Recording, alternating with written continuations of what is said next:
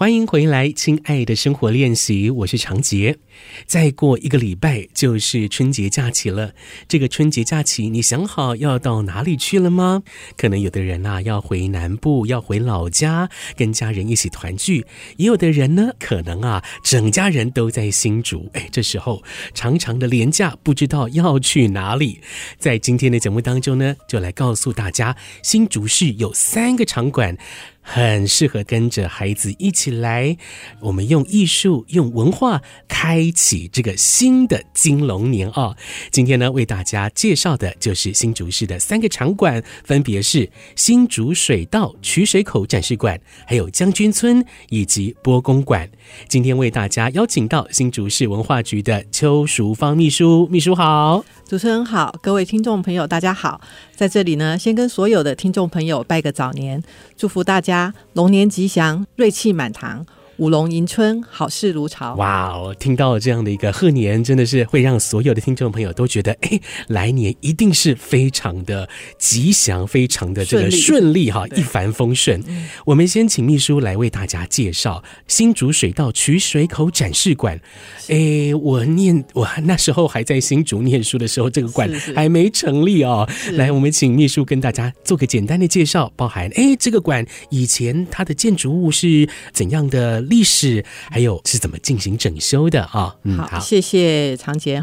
水道建设呢是一个城市迈向现代化都市化的一个象征，也是标志这个现代文明普及程度的一个重要的指标之一。是，那我们新竹市的水道建设呢，最早在日治时期大正初年，就是大约1914年就开始规划了，而且在昭和4年，也就是大约1929年就已经完工通水，所以是见证我们新竹市是一个很早就迈入现代化城市的一个重要的历程。是的，而且在日治时期，我们新竹市是唯一使用这个伏流水来作为水源的市街水道，是用设立在龙恩圳旁边有6座的集水井，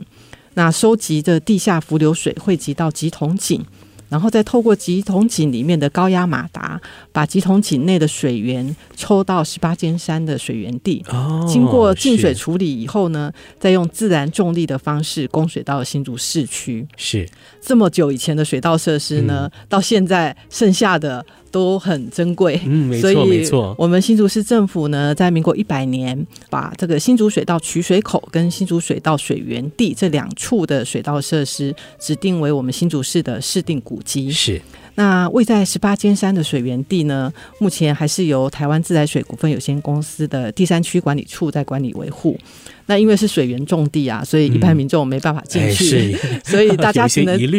知道有这个地方，可是没有办法进去参观。那另外一个呢，就是我们今天所要介绍在东市街的取水口，经过我们市府的整修整理以后呢，目前是在利用作为水资源的展示馆，那提供民众水资源教育跟展示的一个空间，而且在这个馆舍的外面呢，我们特别设计了一个小型的攀岩场，还有溜滑梯、戏水池跟水化墙，也提供了亲子可以游乐玩耍，是一个非常棒的一个亲水的场馆，那也是我们新竹市水资源科普展是一个绝佳的教育场所跟体认的场域。是，这个地方真的是很适合遛小孩啊，没错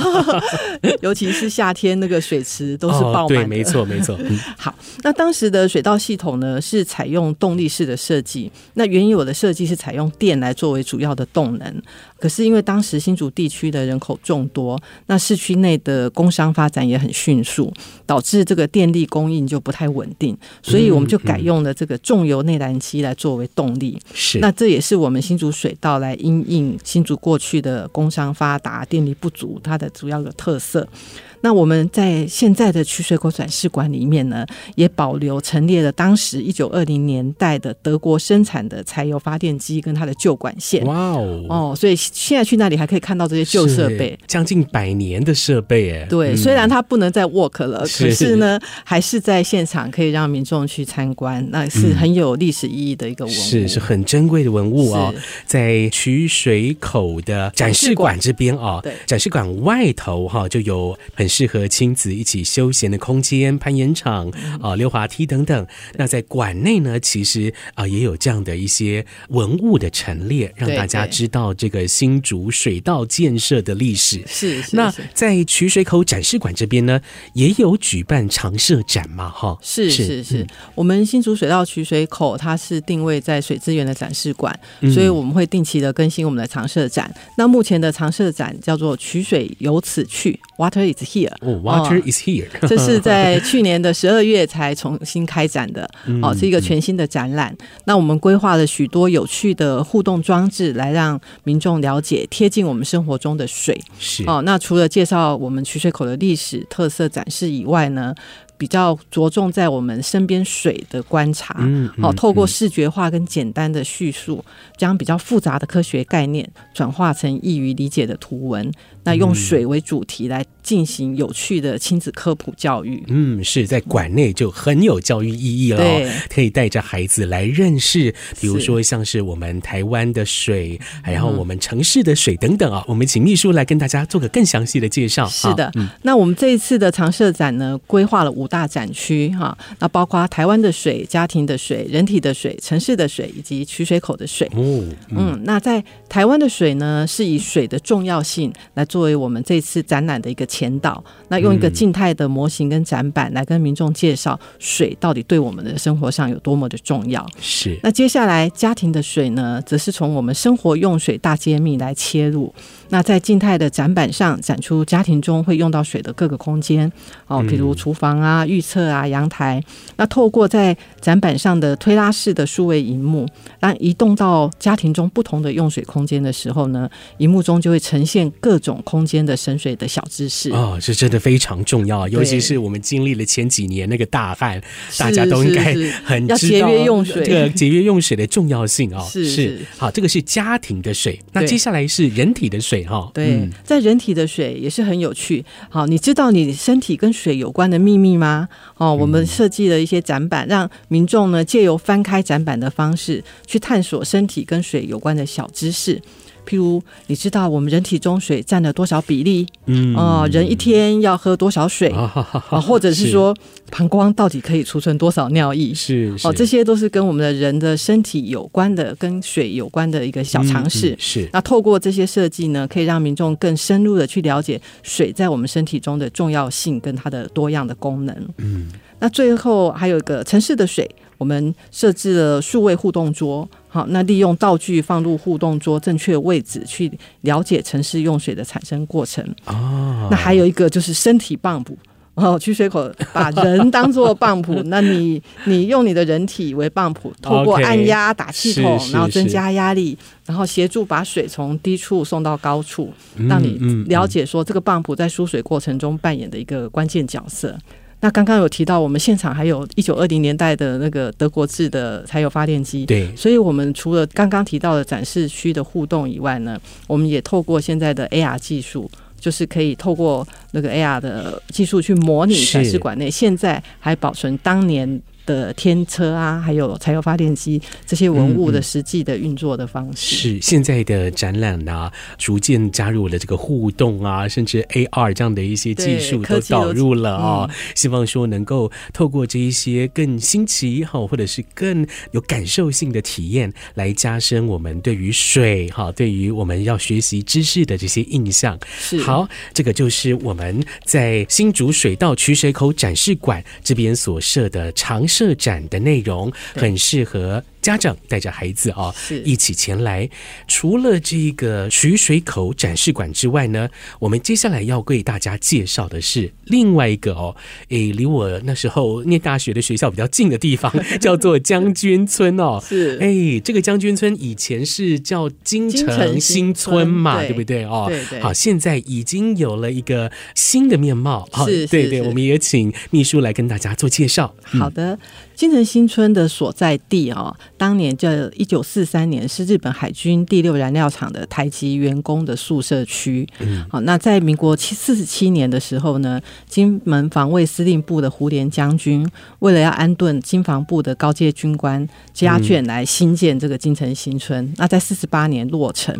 那因为入住的都是军防部所属的团长级以上的领导干部，而且当中许多第二代也是将军，所以呢曾经在全村聚集百颗星星，对，星星堆满天啊，没错。所以呢他有将军村的这样的美称，没错。所以我们现在也都用将军村来称呼他。是是。那金城新村他当年呢是比照美军顾问团军眷宿舍的模式去新建，那完全是美式建筑的样貌，跟我们传统的印象中的眷村是不太一样的。对，好，所以它没有围墙，然后房舍周边都是草皮。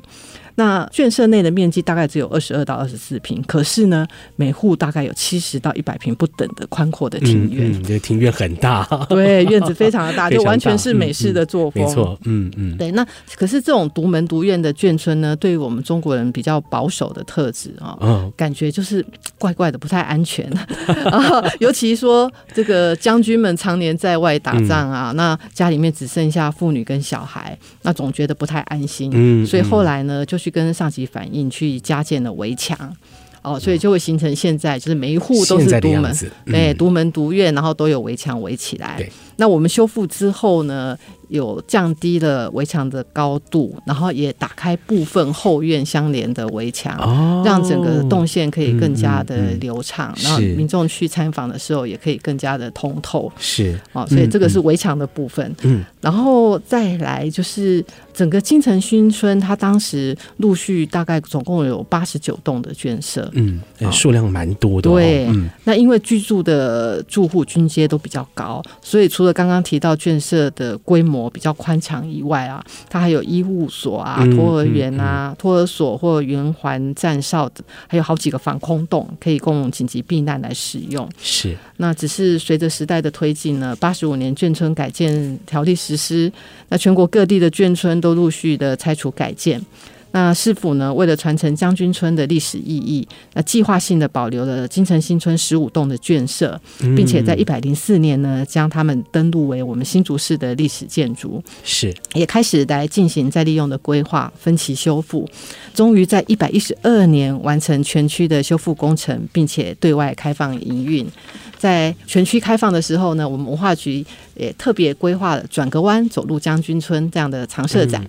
让民众来访的时候可以更加了解金城新村的历史跟它独特的眷村故事。是，整修对外开放的时间其实还蛮近的，就是在去年的时候啦。对，去年正式的对外开放，所以呢我自己是还没去过，欢迎来参观。我很期待在春节的时候来到新竹，来将军村走一走。是，因为我以前都是在外头这样骑车经过，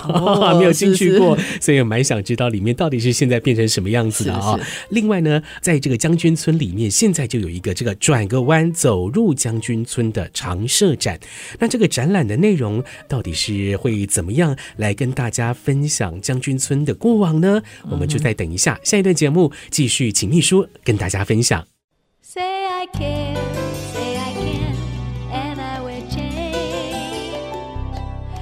I see， 这奇迹会出现。I see 97。IC 之音 FM 97.5，欢迎回来，亲爱的生活练习，我是常杰。在今天的节目当中呢，我们邀请到新竹市文化局的邱淑芳秘书来跟大家分享在新竹这边3个场馆，希望大家可以来多多走访，用文化用艺术来开启新的一年。刚刚我们介绍了将军村也就是以往的金城新村，从1940年代逐渐的演变，后续有进进行这个眷村的整修计划，在去年正式营运开放。在开放的时候呢，也推出了一个常设展，叫做转个弯走入将军村。这个展览呢，我想一定是把这个将军村它的过往历史啊，它可能有一些历史影像，这些珍贵的记忆保留下来。我们也请邱秘书跟大家做个详细的介绍。谢谢主持人。那转个弯走入将军村常设展呢，它是以曾经的将军住所，如今则为交流知识与生活经验的社群聚落，期待延续眷村的人情味与老智慧的同时，也推动人们对未来的探索与想象，这样的角度切入，以将军村原住户以及他后代的生命经验为展览的主题，总共规划了眷村故事区、眷村历史区、眷村的声音以及眷村老物区，总共4个展区。是，那第一个眷村故事区呢，主要是放映我们新竹市文化局采集的将军村修复整建的相关影片。那另外一边的墙呢，也有放置我们眷村菜的食谱日历，提供民众可以自由索取，对，回去自己照着食谱做，对，看能不能做出眷村菜的口味。然后第二个眷村历史区呢，则是展示在各个年代的空照地景的变迁图，还有我们金城新村村史的大事记，整个眷村迁徙的地图，那以及我们将军村修缮前跟修缮后新旧的立体建筑模型的一个比对。是，那在告诉我们将军村的过往它的变迁。是，那接下来呢，眷村的声音呢，我们特别去找了15位眷户的口述历史，播放他们的口述历史的影片。那并且在墙面呢，设置每一位受访者的头像以及他精选的语录。那透过这些口述历史呢，可以让参观的民众去了解当年将官们是怎么样去执行任务，那眷村的母亲是如何去拉拔孩子长大，还有眷村的孩子是如何度过童年的时光，让当年眷村的生命故事能够传承下去。这些是非常重要的生命经验。对，那最后眷村老物区呢，则展示了金城新村的影像展增建活动的成果。我们集众人的力量呢，收集跟分享珍贵的生活照片、建筑地景以及环境记录照片等等，那做成一个相片墙的一个陈设。另外呢，我们也陈列了古董菜橱、针车台、转盘电话等等眷村风格的老物让整个空间呈现回到眷村的一个温暖感受。那另外为了让这个没有办法到现场的民众也能够了解，我们还特别设置了网站，只要上网去搜寻转个弯走入将军村就可以找到我们的网站，可以看到我们所有展示的内容。那另外一般比较年轻的孩子可能从来没有接触过眷村，所以针对我们的这个常设展，我们也设计了针对国中小学生的一个学习单，作为他们校外教学的教材。那非常欢迎老师带着同学们一起来认识将军村的眷村文化。这个真的是时代的记忆哦，我们需要透过这样的一些教育活动把它传承下去。这个就是将军村金城新村这个故事。那也欢迎大家来将军村走一走哦。好，接下来我们再来跳到另外一个场馆。这个场馆呢，它成立的就比较久了哦。我相信很多新竹的朋友也对它比较熟悉，也就是新竹波公馆，在丽池旁边嘛哈，这个非常舒服。我真的是很喜欢，就是星期六的时候去那边走一走啊，真的非常舒服。新竹波公馆它的前身，它的历史呢，我们也请邱秘书来跟大家做个分享。在新竹公园内的这个新竹市玻璃工艺博物馆，它的前身是在1937年日治时期落成的新竹州自治会馆，是为了纪念新竹州自治制而新建的。那主要是提供新竹州的地方团体会议聚会的场所，那同时也作为重要的贵宾跟自治团体会员的一个宿泊的设施，可以住宿啦。对，可以说是官方经营作为开会跟住宿的一个会馆的一个设施。